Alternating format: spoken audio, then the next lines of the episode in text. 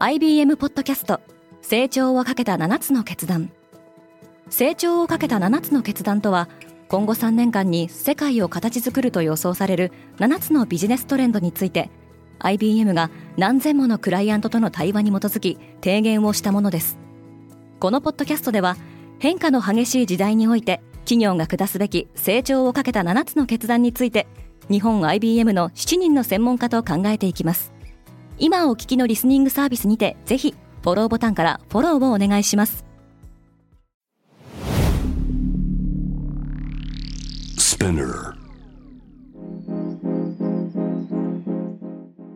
おはようございます。ケリーアンです。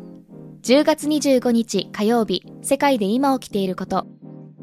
このポッドキャストでは世界で今まさに報じられた最新ビジネスニュースをいち早く声でお届けします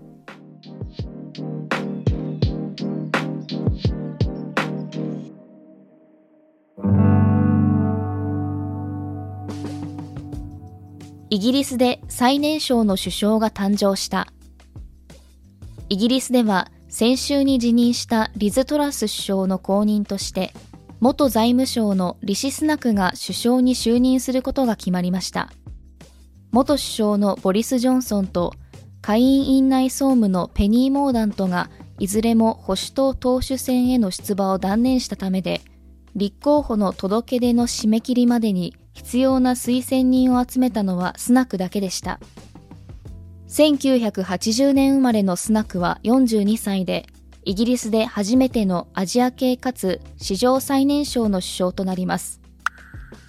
習近平の権力集中に懸念が強まった。中国国家統計局は昨日24日、発表が延期されていた2022年7月から9月期の GDP の速報値を発表しました。物価変動の影響を除く実質成長率は年率で3.9%にとどまり、年間成長率5.5%前後という政府目標の達成は難しそうです。3期目入りを決めた習近平総書記への権力集中に懸念が強まったため、アメリカに上場している中国株が急落しました。株を保有している多くの中国のビリオネアたちは膨大な資産を失いました。汚い爆弾をめぐり、ロシアと欧米が対立している。ロシアのショイグ国防相は、NATO 北大西洋条約機構加盟国の国防担当者と相次いで電話会談を行い、ウクライナが放射性物質をまき散らすダーティーボムを使用する可能性があると主張しました。これに対して欧米諸国は、ロシアが自作自演で爆弾を使用する可能性があると見ています。トヨタが EV 戦略を見直した。トヨタは電子自動車事業をめぐって戦略の大幅な見直しを検討しているようです。ロイターの報道によると、トヨタは2030年までに EV を30車種揃えるとしていた従来の計画をすでに一部ストップさせていると伝えられています。一方でトヨタの先を行くテスラは中国での販売価格を一部引き下げることを明らかにしています。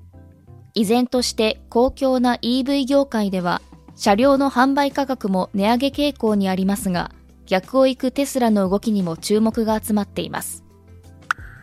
アジア系女性がアメリカのコインの顔になった。1920年代のハリウッド映画を彩った女優の一人、アンナ・メイ・ウォンがアジア系アメリカ人として初めてアメリカの効果に乗りました。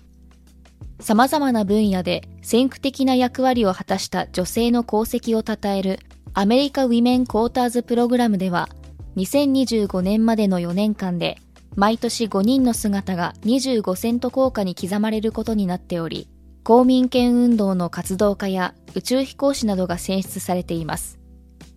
中国系アメリカ人初の映画スターとされるメイ・ウォンは、1905年にロサンゼルスの中国系移民2世の家庭に生まれ、テレビドラマでもアジア系アメリカ人として初めての主役を務めました。ニュージーランドの世界自然遺産が新しい仲間を待ちわびている。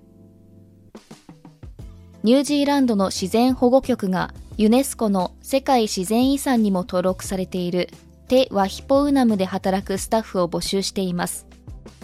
ここでの業務は、主に絶滅危惧種を監視し保護することで、日本円でおよそ610万円から780万円の年俸が支払われますが、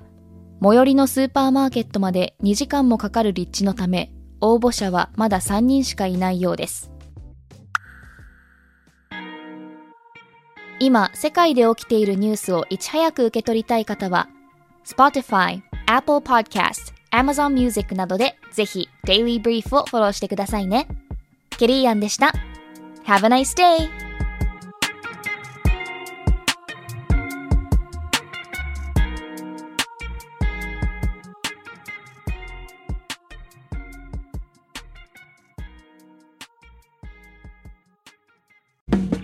リスナーの皆様より多くのリクエストをいただいている話題のニュースを深掘りしたエピソードを週末の有料版で配信中です。今なら1ヶ月無料トライアルを実施中。詳細は概要欄に記載しています。この機会にぜひ聞いてみてくださいね。感想ご意見もお待ちしています。